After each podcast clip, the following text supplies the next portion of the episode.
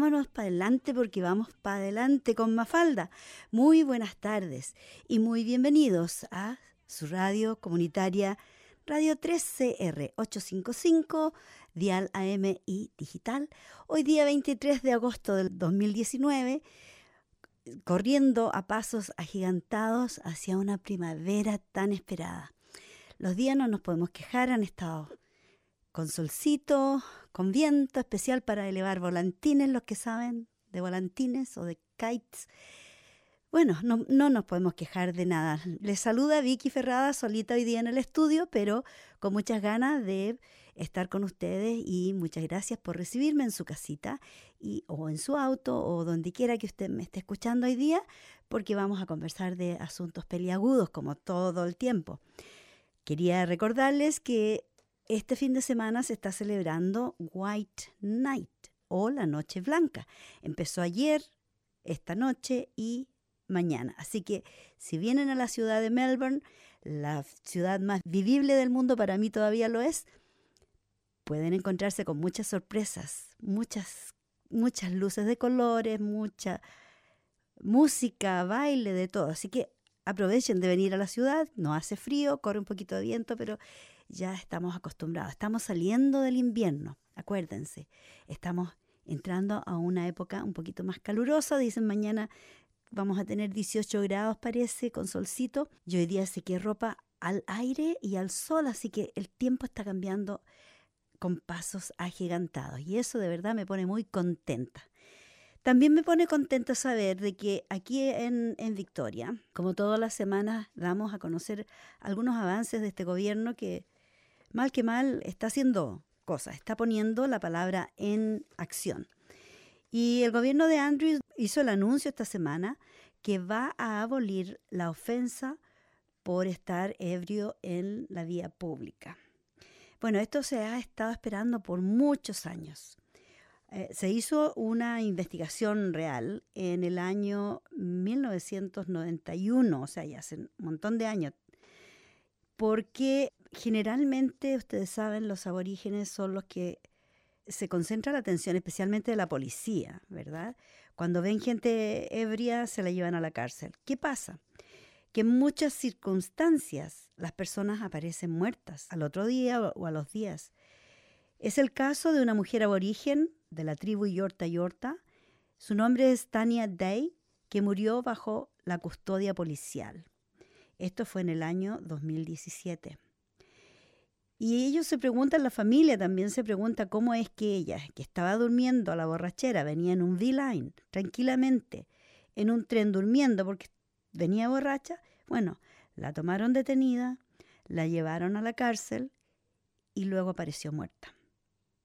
La investigación, después de dos años, va a empezar recién. Ahora estamos a vísperas de la investigación para establecer la identidad de los culpables de esta trágica muerte, porque ella tuvo unas heridas o contusiones en la cabeza muy graves y murió a los diecisiete días después de su arresto.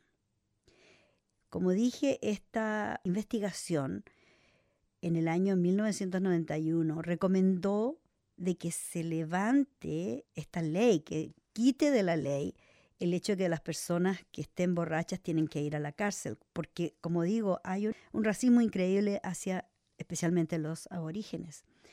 Y esta reforma llega en vísperas de la investigación de la muerte de Tania. El estado de Victoria va atrasado en este aspecto con respecto a otros estados, porque en otros estados ya han abolido esta ley y los aborígenes, como digo, son los que se llevan la peor parte en esto porque, como ustedes saben, tienen mucho problema de alcohol, pero es un problema de salud y no un problema de criminalidad. Entonces, que pongan, no sé cómo decirlo, la, pero que saquen esta ley de la ley o que saquen, cambien la ley para que esto no sea una causal de arresto, el hecho de que las personas estén borrachas, porque generalmente peligra su vida. Están mejor en un tren, en la calle, durmiendo bajo un puente, que se los lleven preso, porque hay mucha incidencia de muertes en custodia. Y la incidencia de muertes generalmente es de aborígenes, gente aborigen. Así que ojalá que esto se haga lo, lo más pronto posible para detener cualquier otras muertes que, que puedan haber en el futuro. Y como siempre, a todos nos gusta tomar un trago, pero hay que beber con moderación.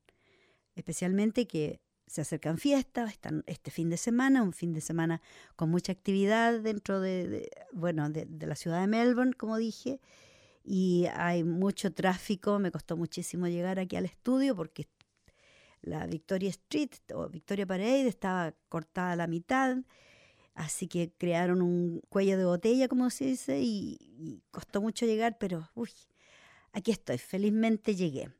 Y saludos a Verónica, saludos a Antonieta, saludos a Lorena, Marta, a todo el mundo saludos, porque no están aquí en la radio por razones personales. Y yo creo que es muy importante hablar de este tema, que es que se quema el Amazonas. Yo creo que todo el mundo ha escuchado, pero no hay mucho alboroto al respecto.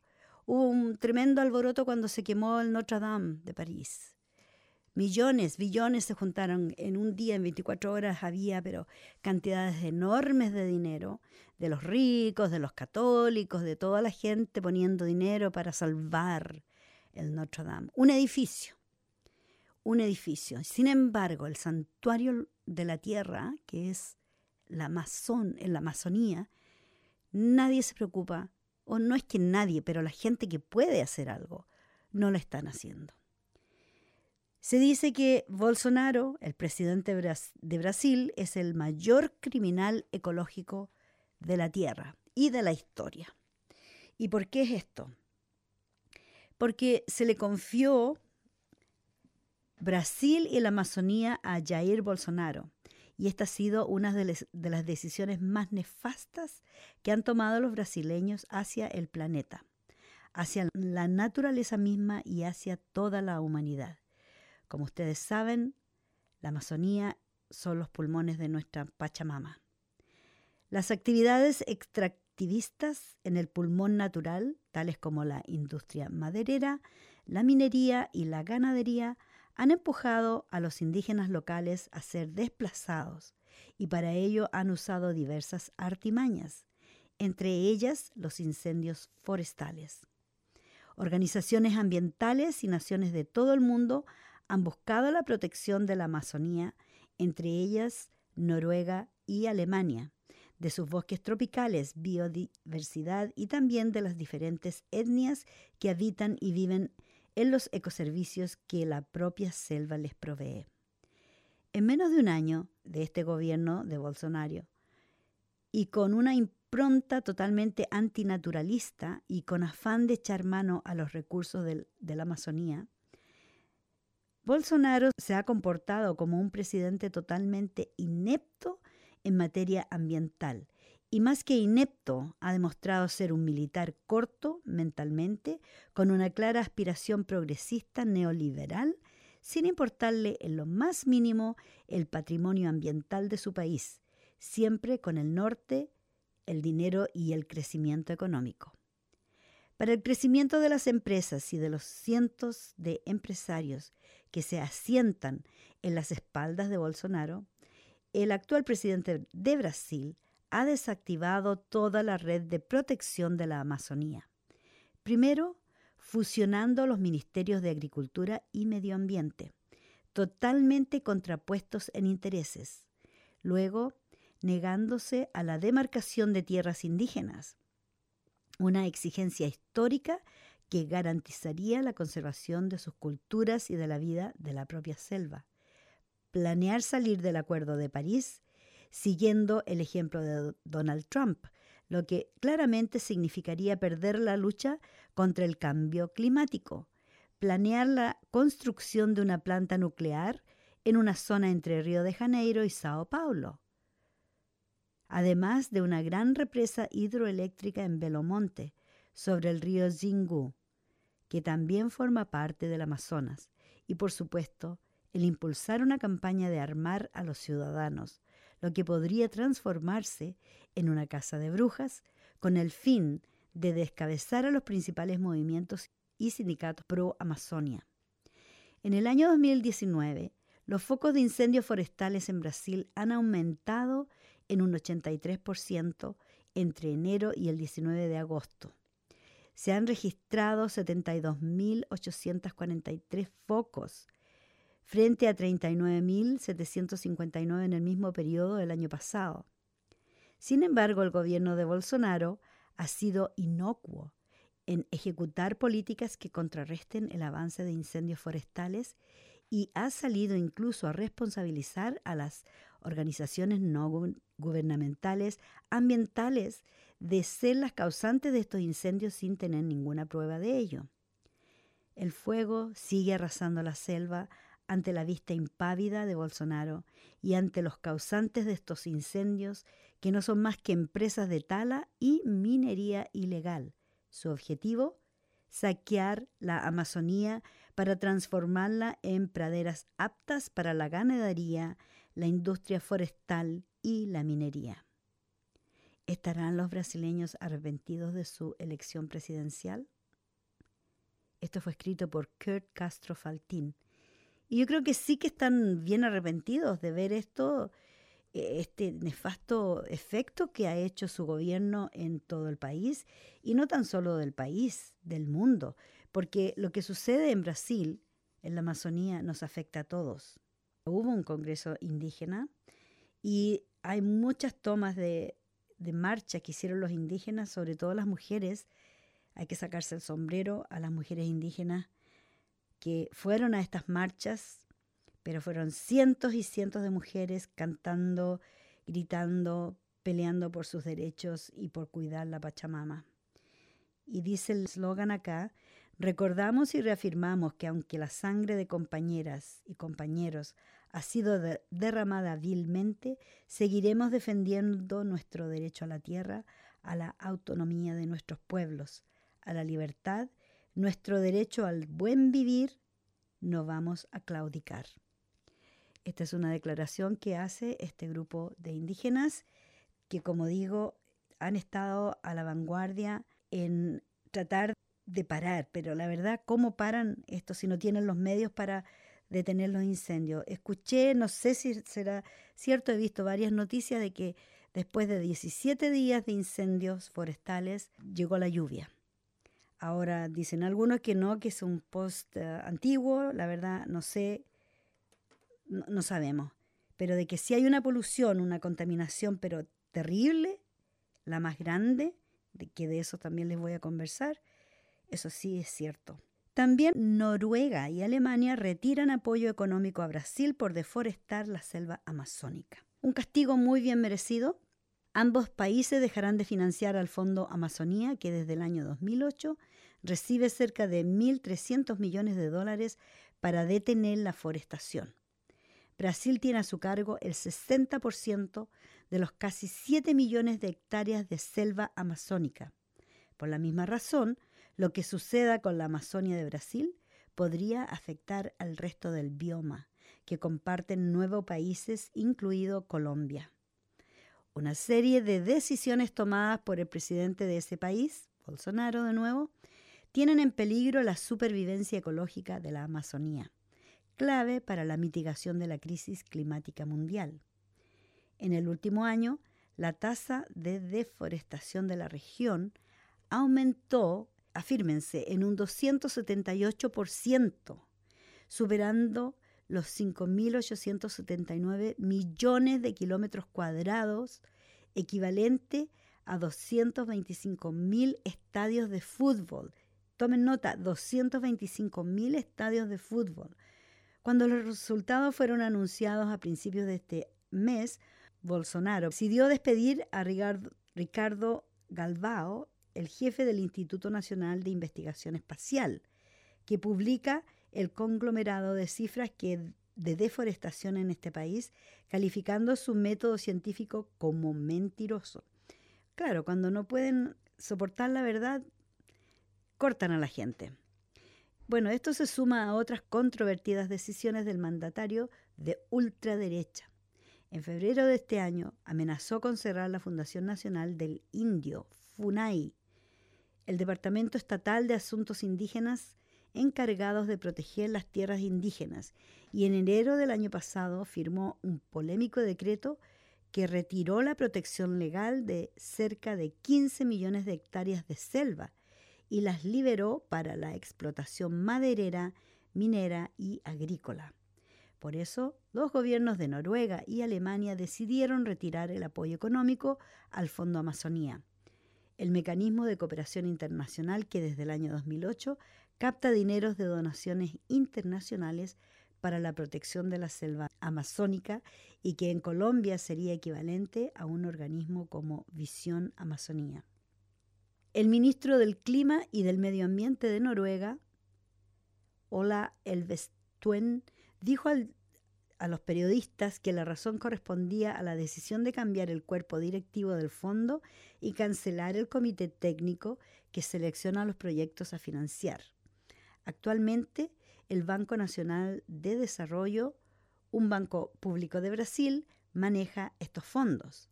La propuesta de Bolsonaro es que pase a manos de operadores financieros privados. ¿Qué les parece? Noruega y, y Alemania dicen no podrían hacer esto sin nuestro consentimiento. Lo que ha hecho Brasil demuestra que ya no quieren detener la deforestación. Por supuesto, están vendiendo todas las maderas y están limpiando el suelo para asfaltarlo o para crear terrenos para el ganado, para la minería y para la agricultura.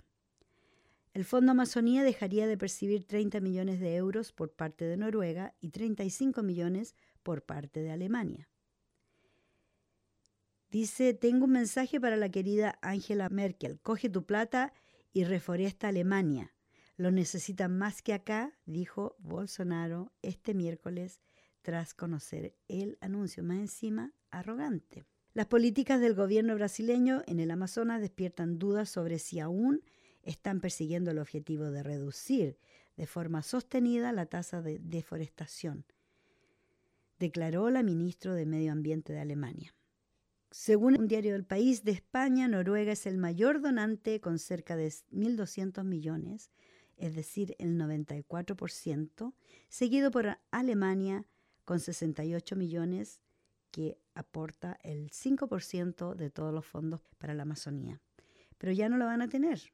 No la van a tener por el daño que, que están causando. Además, no hubo ninguna acción de parte del gobierno brasileño cuando empezaron a, a verse todos estos desastres, el desastre ecológico por los incendios. Tengo otro artículo de El Confidencial que dice que la Tierra ha alcanzado hoy niveles de carbono nunca vistos en varios millones de años. Es la primera vez en la historia del ser humano que la atmósfera de nuestro planeta ha registrado más de cuatrocientas quince partes por millón de dióxido de carbono. Eso es, es terrible. Nunca, en ningún momento de la historia humana, el planeta había llegado a tener tantos gases de efecto invernadero como lo está hoy en día. Según los datos del Observatorio Mauna Loa, que está ubicado en Hawái, la concentración de dióxido de carbono en la atmósfera alcanzó este fin de semana, como ya dije, más de cuatrocientas quince partes por millón, mucho más que en cualquier otro momento en los últimos millones de años. Las reacciones no se han hecho esperar. El meteorólogo Eric Oltaus lanzaba un mensaje en su cuenta de Twitter muy explicativo. Esta es la primera vez en la historia humana que la atmósfera de nuestro planeta ha tenido este Este nivel de polución, no solo en el tiempo del que tenemos registro, no solo desde la invención de la agricultura hace diez mil años, desde antes de que existieran los humanos modernos, hace millones de años, no conocemos un planeta como este. Otro educador y luchador por el medio ambiente dejaba su propia reflexión en las redes sociales, pensando en la madre naturaleza hoy. Acá estoy mirando un gráfico, pero que de verdad nos estamos ahogando. El problema no es pequeño. Las organizaciones ecologistas llevan años alertando del problema que los humanos estamos generando, pero no se les escucha. Las fábricas siguen contaminando. Los coches siguen contaminando, las calefacciones siguen contaminando. El mundo no se pone de acuerdo para poner freno a una situación que muchos consideran catastrófica. Incluso hay quien ha puesto fecha. Si antes del dos mil treinta no se cambia de dirección, no habrá marcha atrás. Yo creo que ya estamos llegando a ese momento, lamentablemente. Los efectos devastadores de la presencia del dióxido de carbono en la atmósfera ya se están haciendo notar. La temperatura global del planeta ha subido un grado y sigue aumentando. Sin embargo, nadie parece pensar en las consecuencias que este aumento del termómetro puede provocar a nivel global.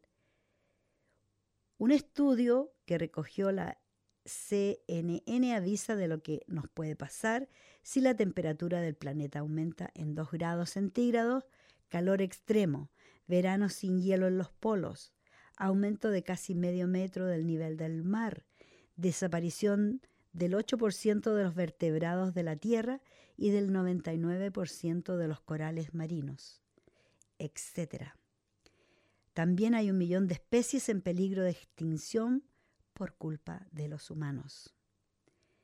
Todo ello provocaría más ciclones, más inundaciones, más olas de calor severas y que un millón de especies desapareciera del planeta. Sería el principio del fin y, según los expertos, queda poco tiempo para poner freno. Si no se hace ahora, ya no habrá marcha atrás en el futuro. Los expertos ruegan a los gobiernos de todo el mundo que tomen las decisiones correctas y que lo hagan ya. Nosotras acá en Mafalda, como ustedes saben, desde que yo comencé en este programa en el año mil novecientos noventa y siete, también he venido hablando de lo mismo, de la polución, del calentamiento global, y, y yo creo que no soy la única, y de verdad no soy la única porque se ha hecho música, se, ha, se han hecho canciones, y, y canciones se diría casi premonitorias, lamentablemente, canciones que hablan de todas estas catástrofes, Y, y que no solamente están pasando en Brasil, porque después de la canción que les voy a poner, les voy a contar de otros lugares donde también está sucediendo esta calamidad. No es tan solo, lamentablemente, no es tan solo en Brasil, porque hay muchos datos, hay muchos datos, sobre todo este que viene de un grupo de mujeres. Pero voy a descansar un ratito, les pongo la canción y ya vuelvo, ¿ok? Disfrútenla.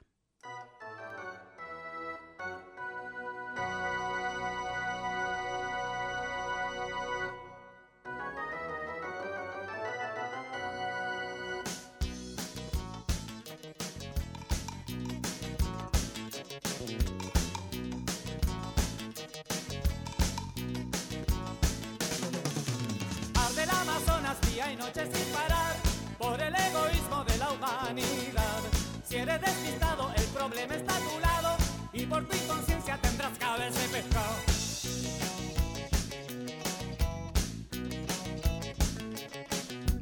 Nunca pararán de sacrificar el todo por el todo con tal de ganar. Y la ecología grita día a día, se mueren los ríos y también el mar. El mar.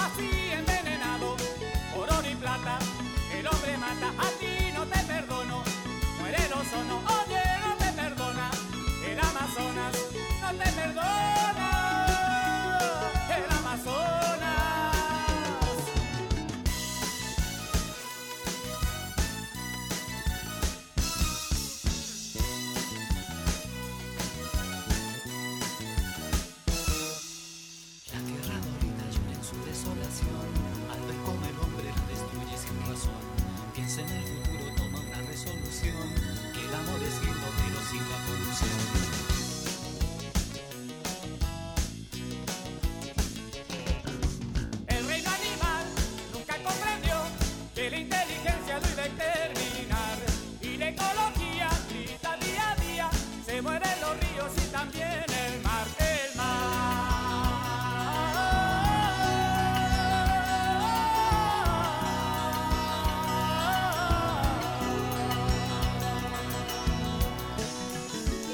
Alerta, alerta a todos los animales de aire, mar y tierra. Grave peligro amenaza al planeta.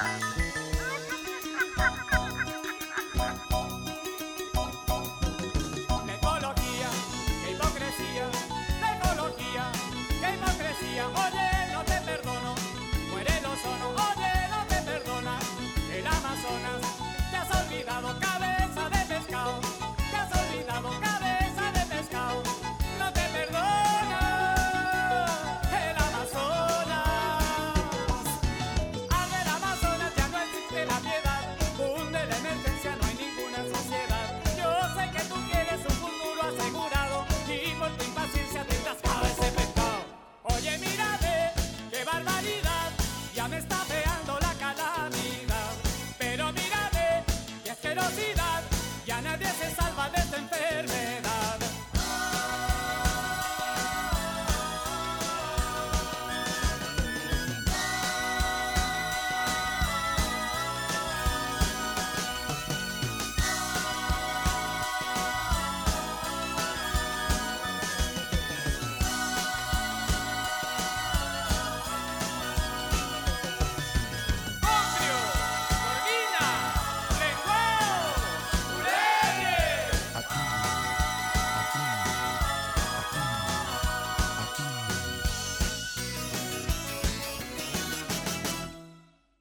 Sí, arde el Amazonas. Así virtualmente, como lo digo, lamentablemente, bueno, los Jaivas escribieron esta canción hace muchos años, muchos años atrás, unas cuantas décadas, no podría decir exactamente, pero precisamente habla de lo que está pasando ahora, la catástrofe ecológica, porque no tan solo están muriendo los árboles quemados, pero los animales y los, sus habitantes. Muchas personas, muchos indígenas que viven en la Amazonía están pereciendo. Y es todo, todo esto es por la avaricia, las ganas de más dinero, de seguir creando polución, sacar más carbón para crear energía, crear energía que es ilimitada en un planeta limitado.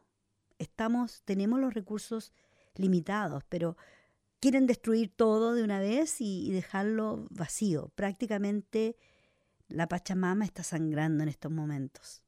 Y hay gente visionaria, felizmente hay gente que está hablando y usando los medios, la media social para decir lo que piensan.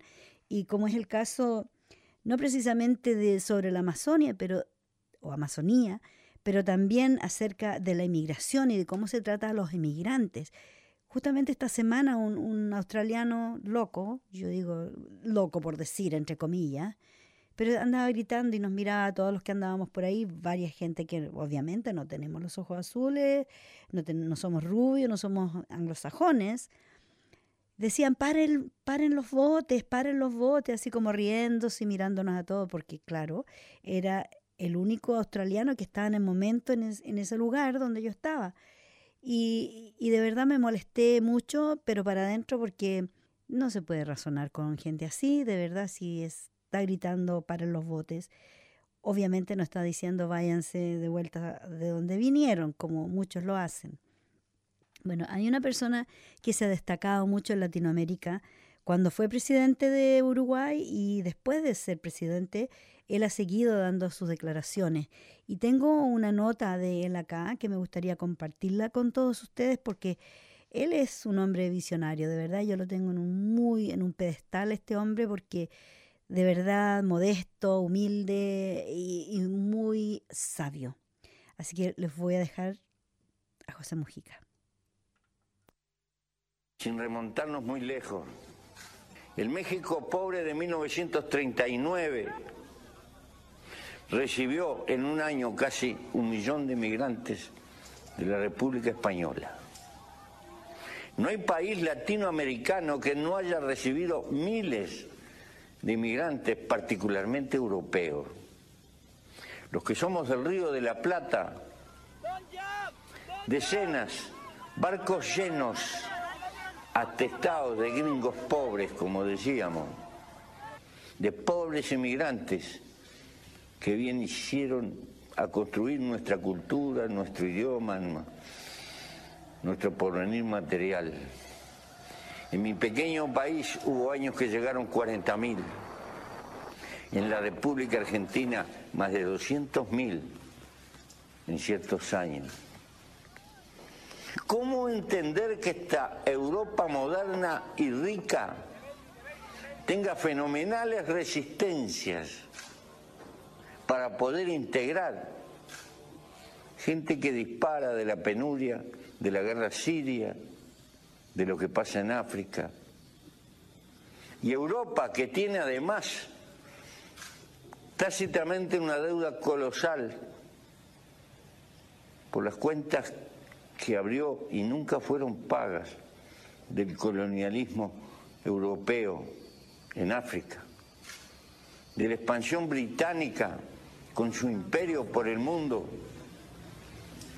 En fin, sobran elementos alucinantes que hacen pensar que cuando las sociedades están más ricas, con la riqueza se multiplica el egoísmo, que con el aumento de la riqueza hay paulatinamente una pérdida de valores. ¿Será posible semejante contradicción? Es para pensarlo. Esas fueron las palabras de José Mujica, que se escucha bulla en el background, como se dice, se escucha bulla mientras él está hablando, porque están mostrando tomas de videoclips de gente que van, pero van peor que cuando acarrean los animales. Aquí se los llevan al matadero, hacinados totalmente unos sobre otros, totalmente apretados en una, ni siquiera es un barco, es un, es como una, no sé, una artesa, no sé si ustedes saben lo que...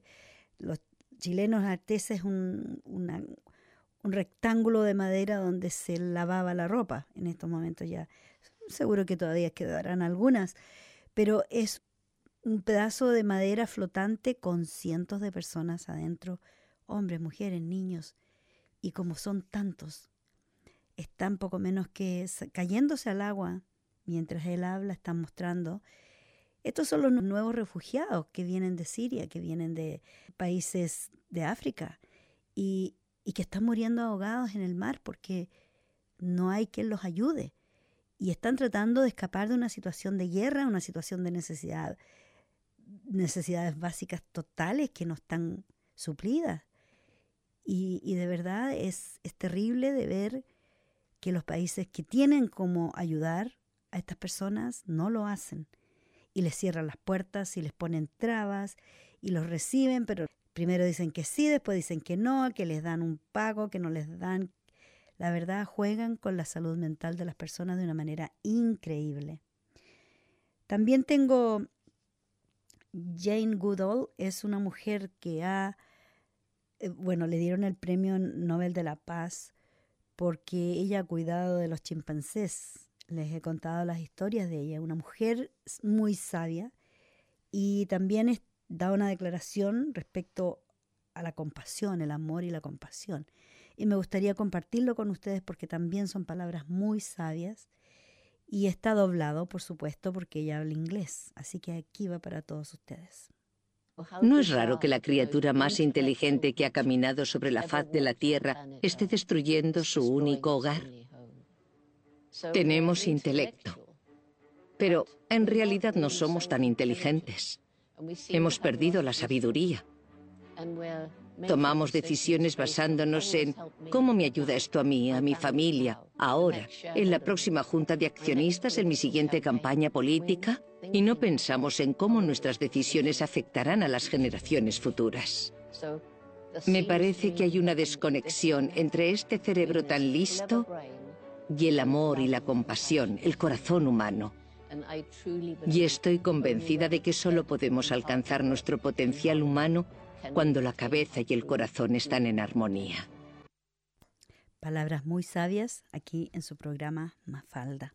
Como les conversaba, un grupo de mujeres que se llaman las magas cantoras, un círculo, ellas pusieron un, un post que dice: por si no sabías, las Islas Canarias están ardiendo, California está ardiendo, Oregón está ardiendo, Washington está ardiendo, Colombia está ardiendo, Alberta está ardiendo, Montana, Nueva Escocia, Grecia, Brasil, Portugal, Algeria, Siberia, está ardiendo. ¿Cómo es posible que el Polo Norte esté ardiendo? El contraste es que Texas está bajo el agua. India, Pakistán y Nepal, con monzones masivos, están bajo el agua. Sierra Leona y Nigeria, con inundaciones masivas bajo el agua.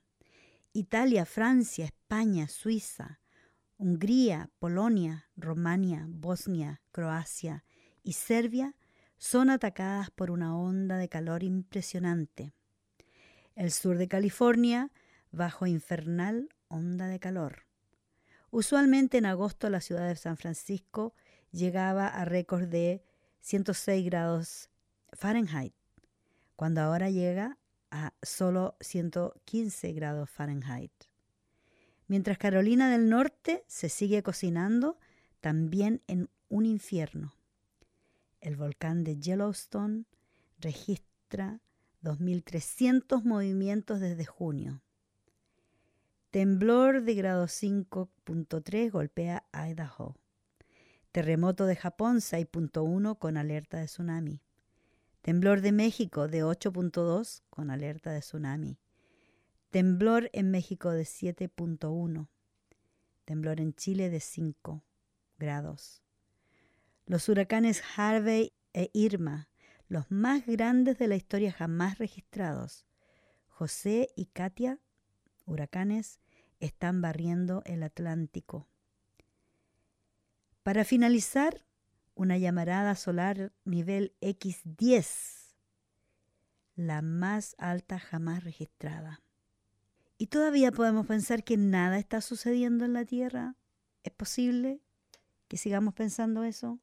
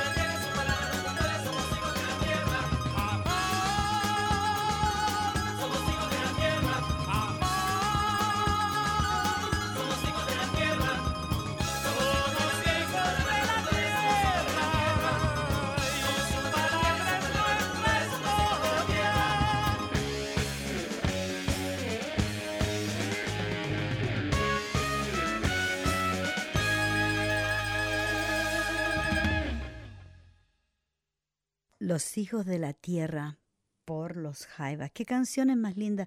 Hacía mucho, mucho tiempo que no sacaba estos C Ds del baúl de los recuerdos, pero pensando en el Ar del Amazonas, pensé, bien, vale la pena. Estamos cerca del dieciocho de septiembre, primero el once de septiembre, el cuatro de septiembre. Hay muchas conmemoraciones tristes y tristes y alegres. La vida, el pasado es triste, pero tenemos que hacer de este presente algo más llevadero, algo que podamos disfrutar. De verdad, sí, están ocurriendo cosas feísimas, pero siempre hay algo positivo, siempre hay algo bueno. Y me encontré con este artículo que dice: el matriarcado indígena, cuando las mujeres gobiernan con la naturaleza. La comunidad indonesia, o indonésica sería, Minangkabau, está integrada por cuatro millones de personas bajo matriarcado. ¿Qué les parece? Esto no se escucha todos los días, ¿verdad? Bueno, estas son las mujeres Minangkabau de Sumatra. En las sociedades indígenas matriarcales, las mujeres dictan las normas y el sentido de comunidad prevalece en pleno respeto por la naturaleza, unas costumbres que pueden inspirar al resto del mundo si se preservan. Los Minangkabau, más de cuatro millones de personas que habitan la parte occidental de la isla de Sumatra, en Indonesia, constituyen la comunidad matriarcal más grande del mundo. Esto significa que las madres ocupan el centro de la sociedad. Son ellas las que toman las decisiones, custodian la naturaleza y se encargan de los bosques y de la agricultura. Y no ven esfumarse su derecho a acceder a los recursos naturales, como sucede en muchos sistemas patriarcales. Nuestras propiedades y herencias van a las mujeres, dicen, ya que se transfiere a las hijas.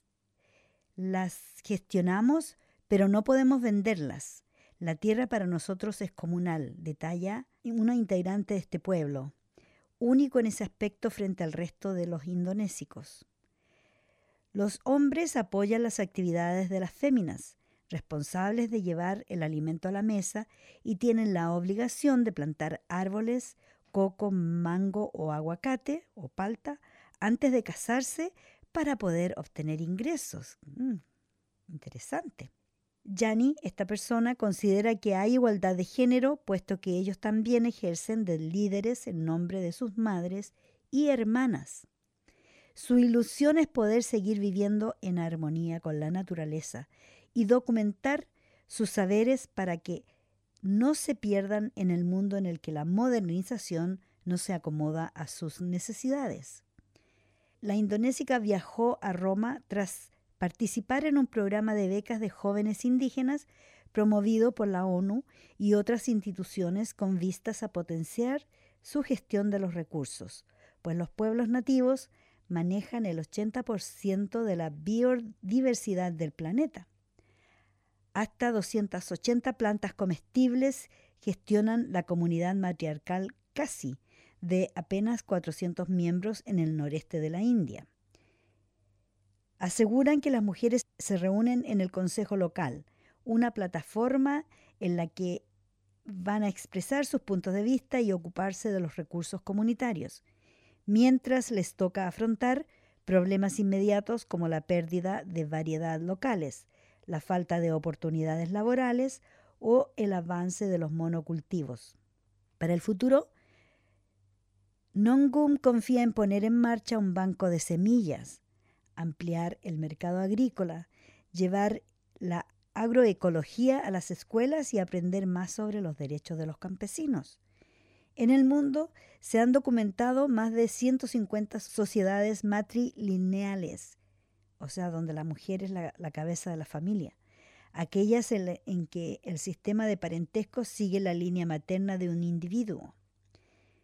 El Atlas etnográfico de George Murdoch las cifraba en un doce por ciento de los más de mil doscientos pueblos identificados en esa obra de mil novecientos sesenta y siete.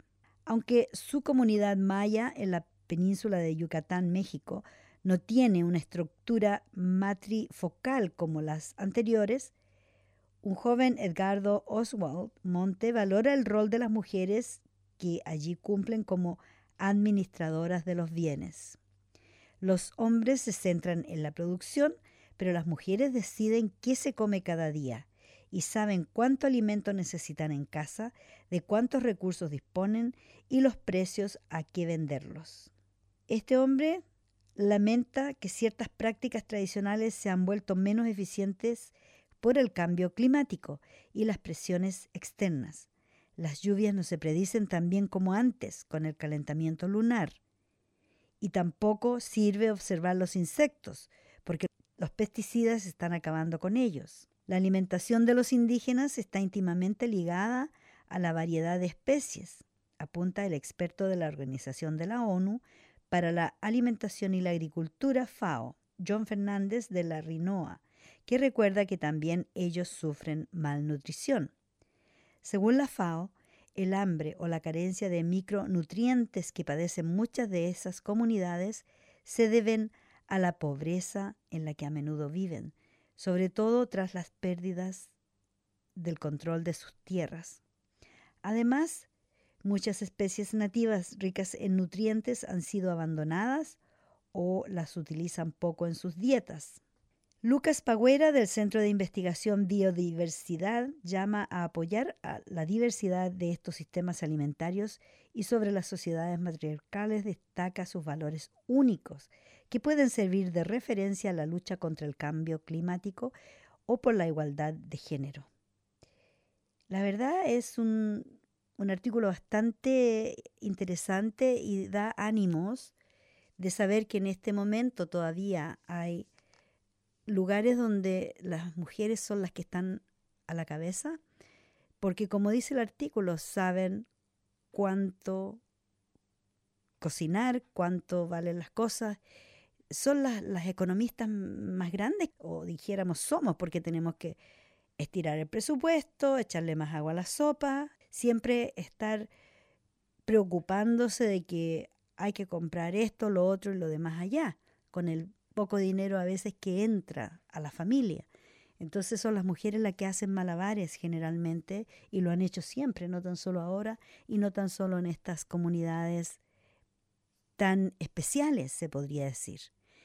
Debo recordar que los mapuches han tenido también un sistema matriarcal con la machi, la curandera, la persona que toma las decisiones, y que en estos momentos también son comunidades indígenas que están siendo avasalladas por el mismo problema que están sufriendo Brasil.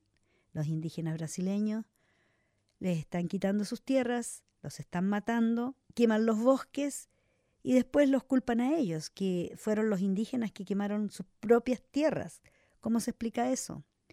Y claro, una vez que se quemaron están, están muertas, pero no es tan así, porque se sabe muy bien que la Pachamama se regenera, se quema pero vuelve a nacer. Va a tomar cientos de años para reponer toda esa cantidad in- enorme de árboles, pero los animales que ya murieron rostizados va a ser muy difícil, muy difícil de reponerlos, lamentablemente. Ya, ya digamos están extintos, no, no hay manera de volver de devolver la rueda. La cosa, la maquinaria sigue y no para, lamentablemente, y cada vez sigue con más, con más euforia, con más bríos y con menos preocupación por el medio ambiente. En todo caso, ya les dije, va a haber un, un tremendo, una tremenda protesta, marcha el veinte de septiembre, que está iniciado por las escuelas. Los jóvenes están pidiéndole a los gobiernos en todo el mundo que hagan algo respecto al calentamiento global. Estamos viendo las consecuencias, estamos sintiendo los efectos, pero aún así los gobiernos no quieren entender. Hubo un encuentro, me parece que la semana pasada les conversé un poquito, un encuentro sobre el clima acá en la Polinesia. Y de verdad, nuestro primer ministro nos dejó en vergüenza. No dijo nada que, que alentara a, a los demás cabezas de Estado de Tonga, de Papua New Guinea. Pero sí, vamos a dejar ese otro pedacito de, de información para cuando vuelva, porque Gonzalo no va a venir esta tarde, lo lamento, él lo lamenta, les manda saludos. Va a estar, no sé qué está haciendo, de verdad, Gonzalo, saludos. Y lo que esté haciendo, que lo esté pasando bien. Así que yo voy a seguir la otra media hora y mientras tanto les pongo otra canción y ya vuelvo. Bye. Hasta la vuelta a la canción.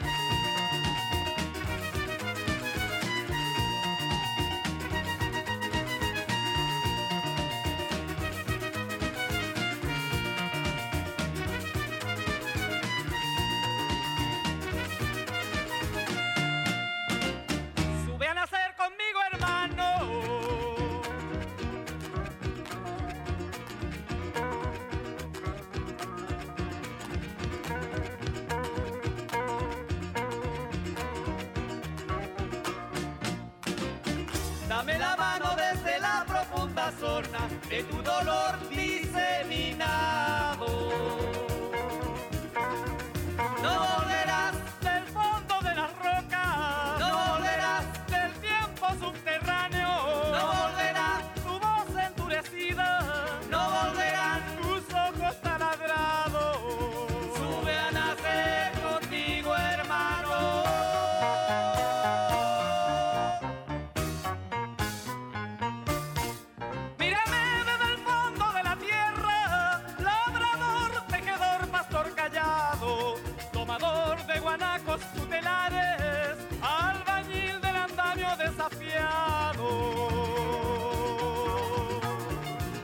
Aguador de las lágrimas andinas, joyero de los dedos machacados, agricultor temblando en la semilla, alfarero en tu greda derramado. Traerá la copa de esta nueva vida, puestos viejos dolores enterrados.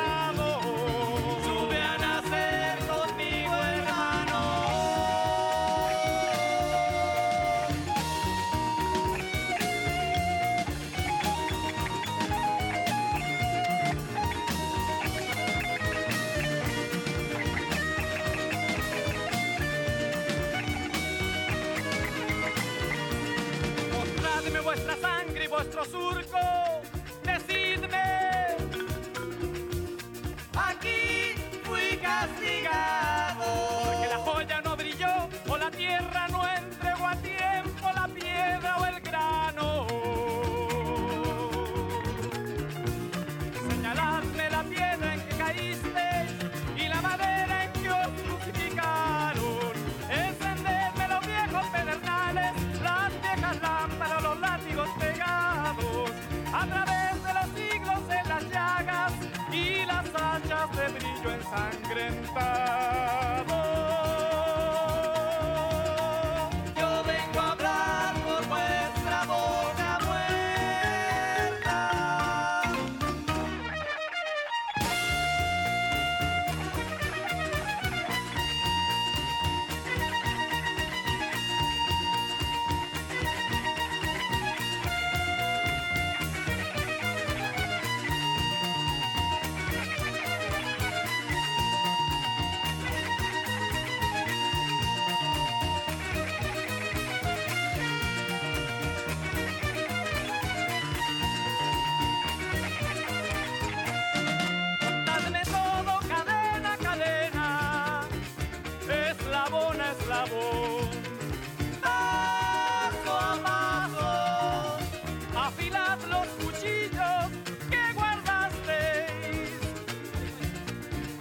en mi pecho y en mi mano, como un río de rayos amarillos, como un río de tigres enterrados, y dejadme llorar horas, días, años,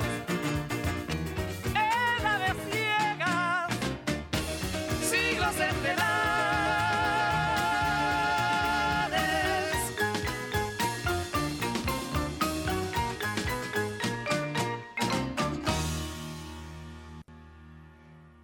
su ven a ser conmigo hermano. La letra, sí, adivinó, Pablo Neruda. Y los Jaivas interpretando este fantástico, magnífico tema. Antes que me olvide, les voy a invitar, porque ya se viene todo este, estas celebraciones de fiestas patrias, tantos países. Bueno, los chilenos, por supuesto, nos enfocamos en lo nuestro. Y hay un grupo que está organizando una tremenda fiesta, una previa, que se llama la IFonda, y presenta la previa dieciochera este siete de septiembre, que va a empezar a las cinco de la tarde, solamente doce dólares la entrada, y van a ver un montón de, de, de música con la Pachamama, y por supuesto hasta la cumbia, hasta la cumbia baby, que vamos a estar ahí tocando con los amigos de Hasta la Cumbia, pasándolo súper bien, en la sede de la Unión, en la M U A, en, del cuarenta y seis al cincuenta y cuatro de la Island Street en West Melbourne. Bueno, van a tener todo tipo de comida chilena. Bueno, aquí estoy leyendo, pero de verdad es tan chiquitita la letra. Pero imagínense, churrascos, empanadas, ¿qué más? Dice, uy, terremotos, pisco sour. Ay, ya me está dando hambre y me está dando sed. Van a tener todo tipo de comida chilena.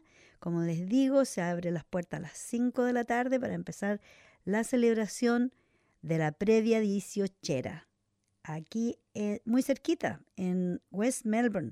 Así que esperamos que lleguen por ahí, porque la vamos a estar pasando súper, súper, súper bien. Y yo creo que los que quieren también acoplarse a Mafalda, ahí vamos a estar las Mafalda, así que vengan a saludarnos también y a pasarlo bien, a bailar, a comer, a tomarse un trago y seguir disfrutando la vida, porque no queda otra. De todas maneras, después de tanta tragedia y tanta cosa que está pasando, ¿verdad? Siempre hay cosas positivas que destacar, como por ejemplo que estos indígenas amazónicos de nueve países anuncian una alianza para salvar la selva. Representantes de cuatrocientos pueblos indígenas se reunieron en Bogotá para apoyar el Corredor triple A, una iniciativa internacional que busca mantener la conexión natural entre el Océano Atlántico, la Amazonía y los Andes. Esto, esto me gusta mucho, quiero verlo. La historia de origen de los pueblos indígenas de los nueve países amazónicos muestran que los territorios son seres vivos, organismos completos y complejos, parecidos a un cuerpo humano, en donde las partes funcionan como un todo. Esta conectividad entre las partes, entre la selva, es lo que llaman macroterritorio, y es una idea milenaria. Pero durante los últimos treinta años, los gobiernos de los nueve países amazónicos han ido declarando áreas protegidas, resguardos y territorios indígenas hasta llegar a proteger casi el cincuenta por ciento de la cuenca amazónica bajo alguna de estas figuras. A raíz de esa conexión, que ya existe desde Colombia, nació la iniciativa de crear una especie de corredor que una todas esas áreas para mantener la conectividad entre los Andes, el Atlántico y la Amazonía. Este corredor ya está establecido tanto espiritualmente en la cosmogonía de los pueblos indígenas como en términos de áreas protegidas y resguardos indígenas. Y aunque se han adelantado conversaciones entre gobiernos y ministerios de los nueve países amazónicos, faltaba el aval de los casi cuatrocientos pueblos indígenas que viven en la selva amazónica y que son dueños de prácticamente el cincuenta por ciento de las áreas protegidas de la cuenca. La semana pasada, los líderes indígenas de las nueve organizaciones que agrupan a estos pueblos anunciaron su apoyo a este corredor ecológico que uniría los parques naturales, los territorios indígenas y los puntos críticos de biodiversidad entre los Andes, el Atlántico y el Amazonas. Como ya dije, el corredor es un territorio entendido desde lo biológico, lo cultural, lo espiritual sagrado, donde perviven e interactúan diversas culturas tradicionales y ancestrales, comunidades locales, grupos tribales y otros grupos de poblaciones. Este corredor, triple A, cruzaría ocho países sudamericanos e involucraría a trescientas ochenta y cinco comunidades indígenas y treinta millones de personas, y protegería dos coma seis millones de kilómetros cuadrados de selva que aún hoy sigue en pie a pesar de las amenazas.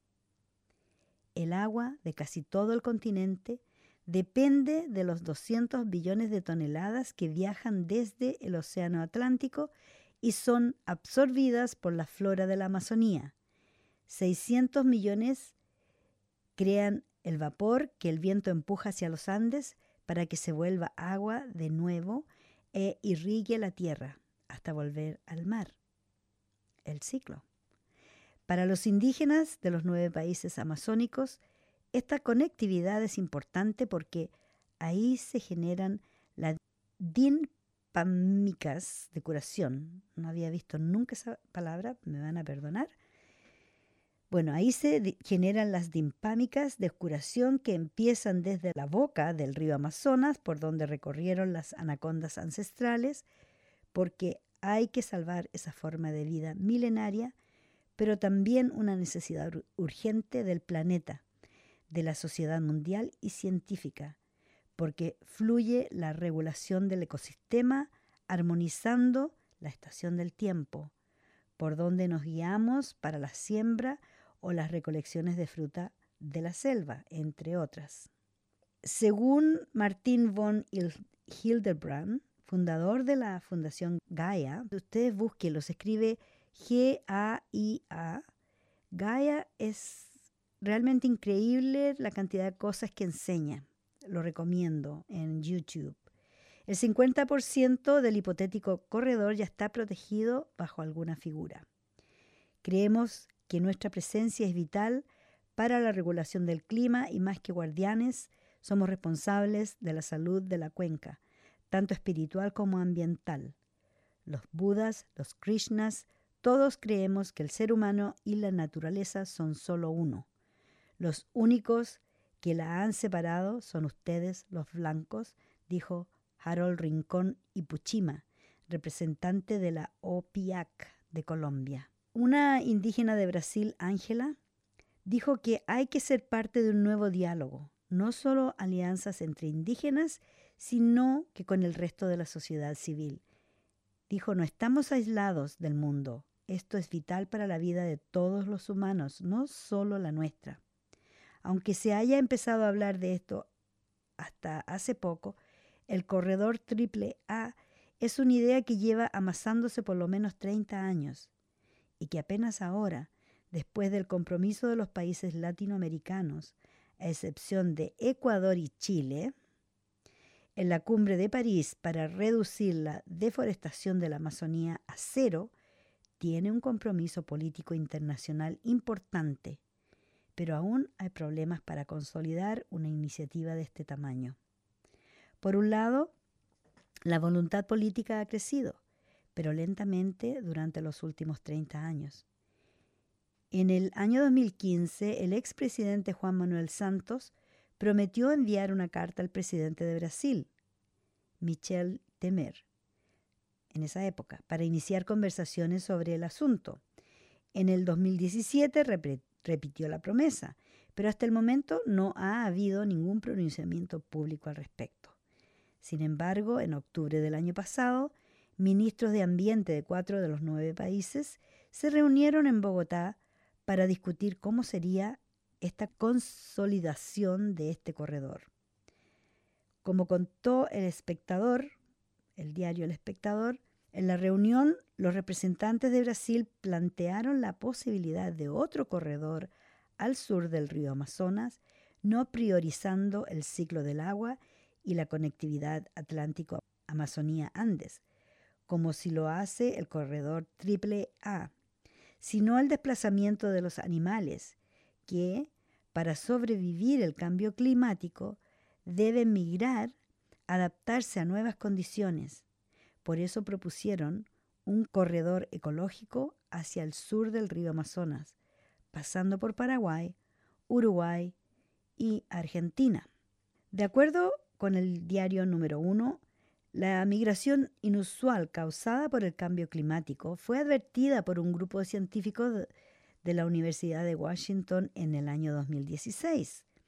En Sudamérica, el patrón más llamativo es el desplazamiento de las especies hacia el oeste de la Amazonía. Es decir, que el corredor propuesto por Brasil correspondería en parte a ese patrón de inmigración.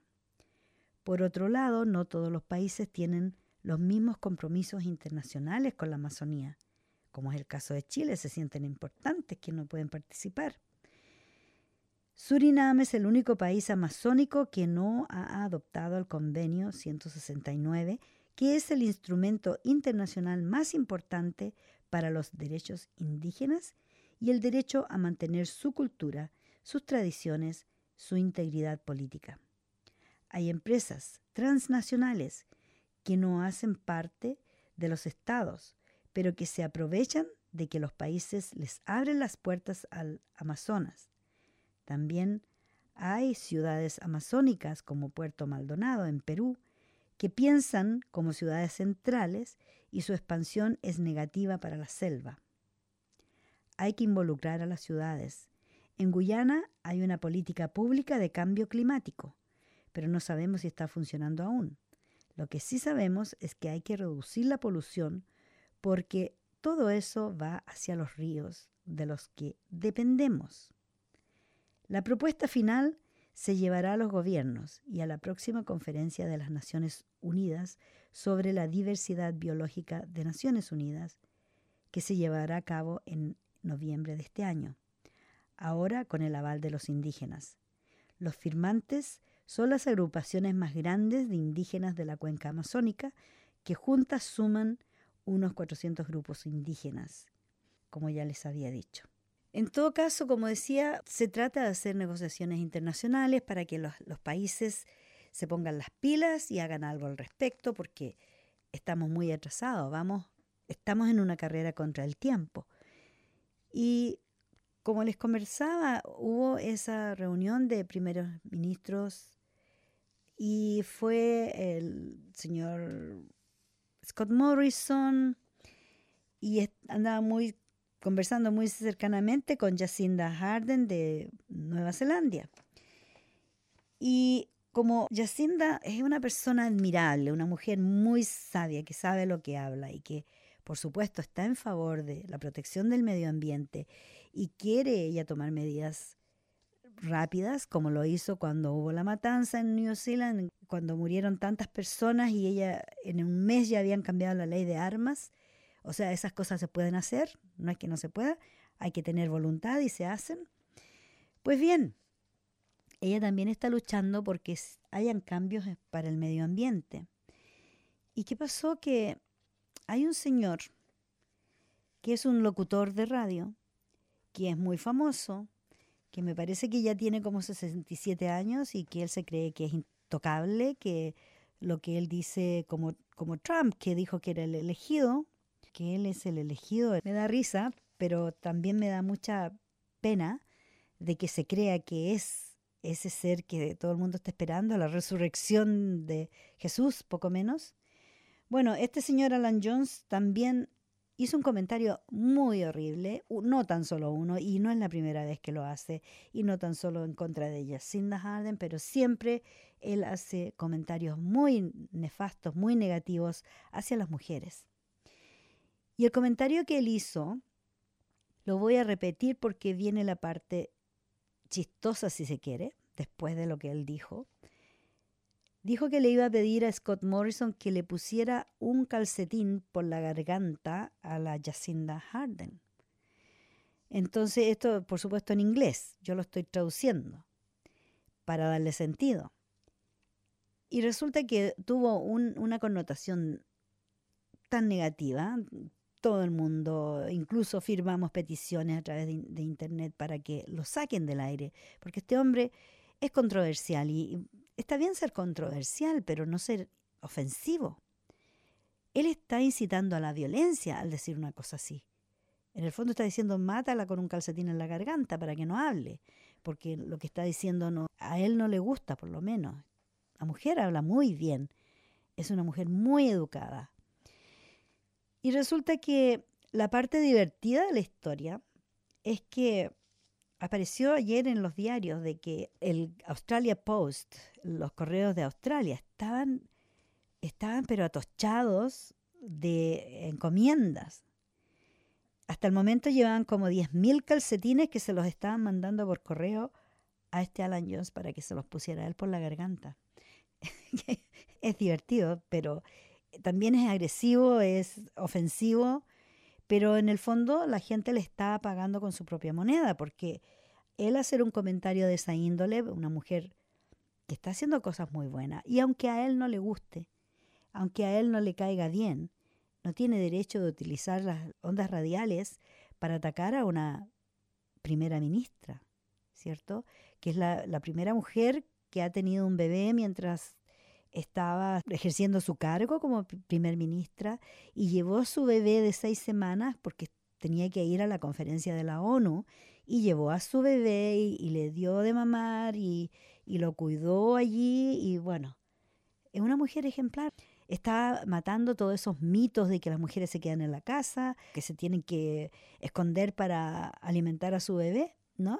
Ella es una mujer muy progresista, muy sabia, como dije. Por lo tanto, yo la admiro mucho. Es una mujer admirable. Y salía otra noticia por ahí de, de un parlamentario que tuvo que llevar también a su bebé. Llevó a su bebé, bebé chiquitito, como de cuatro meses, porque no tenía con quién dejarlo. Y lo tuvo que llevar al, al parlamento. Y ahí estaba dándole una mamadera a su bebito. Y, y todo el mundo contentos de tener un bebé. Hay todos los políticos tratando de tomar al bebé y de hacerle cariño y qué sé yo. O sea, somos humanos, y yo creo que el tener un bebé en la Cámara o en el Senado, donde sea, donde están los políticos, que muchas veces se ofenden y gritan y hacen escándalo, tiran unos tantrums que son increíbles, son peor que niños con problemas de, mentales, y se aferran a, a lo que son, políticos, ¿cierto? Y se aprovechan de eso para insultar y gritar. Yo creo que si hubieran bebés ahí, tendrían que estar calladitos, ¿cierto? Bajar el tono y respetar, no insultar, porque a todos nos, nos saca ese amor materno, paterno, un bebé, donde sea que esté. Así que, bueno, la gente normal, digo, hay gente que los, los que no son normales probablemente les molestaría. Pero a lo mejor esa sería la solución para que las cámaras y los senados estén un poco más humanos, porque de verdad que se ha perdido la humanidad, se ha perdido esa compasión, ¿ya? La paz y el amor que tratamos de difundir, tratamos de entregar a, a través de, del programa Mafalda. Mucha otra gente hace lo mismo, haciendo buenas acciones, haciendo trabajos voluntarios, ayudando a gente en los hospitales, ayudando a niños en las escuelas, qué sé yo. Hay tanto trabajo voluntario, tanta cosa linda que sucede y que se hace por, am- por el amor y la pasión, como decimos aquí en Mafalda, y, y este hombre descalifica a una persona de tanta calidad como es Jacinda para ofenderla y ofendernos a todas las mujeres al, al mismo tiempo, porque de verdad nos ofende a todas. Estamos casi llegando al final del programa Mafalda, extendido hoy día, una hora y media, una larga duración de programa, así que de verdad estoy un poquito cansada de tanto hablar, hablar sola. Es difícil, ¿ya? Pero me siento muy bien de estar acá conversando con ustedes porque, por ejemplo, he sabido que en Chile están en estos momentos peleándose porque se rebajen las horas laborales de... No sé cuántas horas trabajan de verdad, cuarenta y ocho, cuarenta y cinco, yo no sé, pero eh, quieren bajarlas a, a cuarenta, y hay una tremenda pelotera en estos momentos tratando de bajarlas, pero sin embargo los suecos ya demostraron que la jornada de seis horas diarias es más productiva que la de ocho. ¿Qué les parece? Ya desde de hace años que estaban con esas ganas de, de introducir esta nueva ley y, y lo hicieron. Hay países donde se, se abusa de las horas extras. Por ejemplo, en España dice aquí que se abusa de esas horas extras porque son situaciones esclavizadoras o esclavizantes. Y en el caso de la ciudad sueca de Gotemburgo quiso demostrar si realmente una jornada de ocho horas puede ser igual de productiva que una de seis. Para ello utilizaron un sistema muy sencillo que les permitía además no ofrecer dudas sobre el resultado. La mitad de sus funcionarios trabajaría solo seis horas al día, mientras que el resto continuaría con su jornada habitual de ocho. Que una familia pueda recuperar dos horas de vida diaria puede producir un cambio significativo más importante de lo que podemos imaginar. El objetivo, por tanto, es que gracias a mejorar la conciliación familiar, sus empleados serán más eficientes porque tendrán más predisposición y energía para afrontar la jornada laboral. Y como dije, la idea está funcionando no solo para los funcionarios, los jefes de departamento también están muy satisfechos con la experiencia porque también la productividad se ha elevado. Es decir, que menos horas de trabajo no significa que va a haber menos producción, por el contrario, la gente está feliz de poder ir a trabajar y no sacan la vuelta, no están produciendo la, las seis horas que están allí y el resto del tiempo lo pueden ocupar con sus hijos, con su familia o para ellos mismos. Si no tienen hijos o familia, pueden salir a la playa o a caminar o simplemente sentarse en un parque o estar en su casa, sentado en el sillón viendo televisión, lo que quieran hacer. Pero es tiempo que les queda para ellos. Si aquí en este mundo no tenemos que vivir para trabajar, tenemos que trabajar para vivir. Y mientras menos trabajemos para vivir, mejor aún. Mientras menos ocupemos el tiempo en estar esclavizados en una oficina o en una fábrica o haciendo aseo o cualquier trabajo, todos los trabajos dignifican. Estar vendiendo en un puesto, qué sé yo, lo que sea. Si se trabaja menos, se trabaja con más ganas, porque vamos a estar guardando nuestra energía para las cosas que realmente nos gusta hacer. Y como puede ser también escuchar la radio. Ya les he dicho, nosotras hacemos programas semanales, pero ustedes pueden escucharlos en podcast. Están todos los programas, Marta se encarga de ponerlos ahí. Vayan a la página de la radio doble u doble u doble u punto el número tres, tres c r punto org punto a u. Vayan a podcast y ahí hay montones de programas anteriores. Pueden escuchar muchos de ellos. Antes de despedirme, quiero enviar un saludo muy grande y mis condolencias a la familia Villalobos por la pérdida de Sarita. Sarita fue parte de Mafalda. Muchas veces estuvo acá, especialmente el día ocho de marzo, que celebramos acá el Día Internacional de la Mujer. Sarita se nos fue y se va a hacer una conmemoración de su vida el siete de septiembre en C O A F. Así que a todas las personas que tuvieron un enlace con Sarita, que fue una persona muy dulce, una persona con mucha dignidad, bueno, vamos a hacerle una celebración especial aquí en Mafalda, no hoy día, pero quiero ya invitarles desde ya para que pongan en su calendario. No se va a hacer algo gigantesco, pero su hija Miriam quiere hacer un pequeño homenaje a su madre el siete de septiembre y allí vamos a estar las Mafaldas y las personas, como digo, que estuvieron o sienten una conexión con Sarita, están todos bienvenidos a C O A F el siete de septiembre a la una de la tarde. Si quieren más información, llámeme aquí al nueve cuatro uno nueve ocho tres siete siete. Y no me queda más que darle las infinitas gracias por sintonizarme de nuevo, por abrirme el corazón de su hogar y por escuchar todos los viernes su programa Mafalda.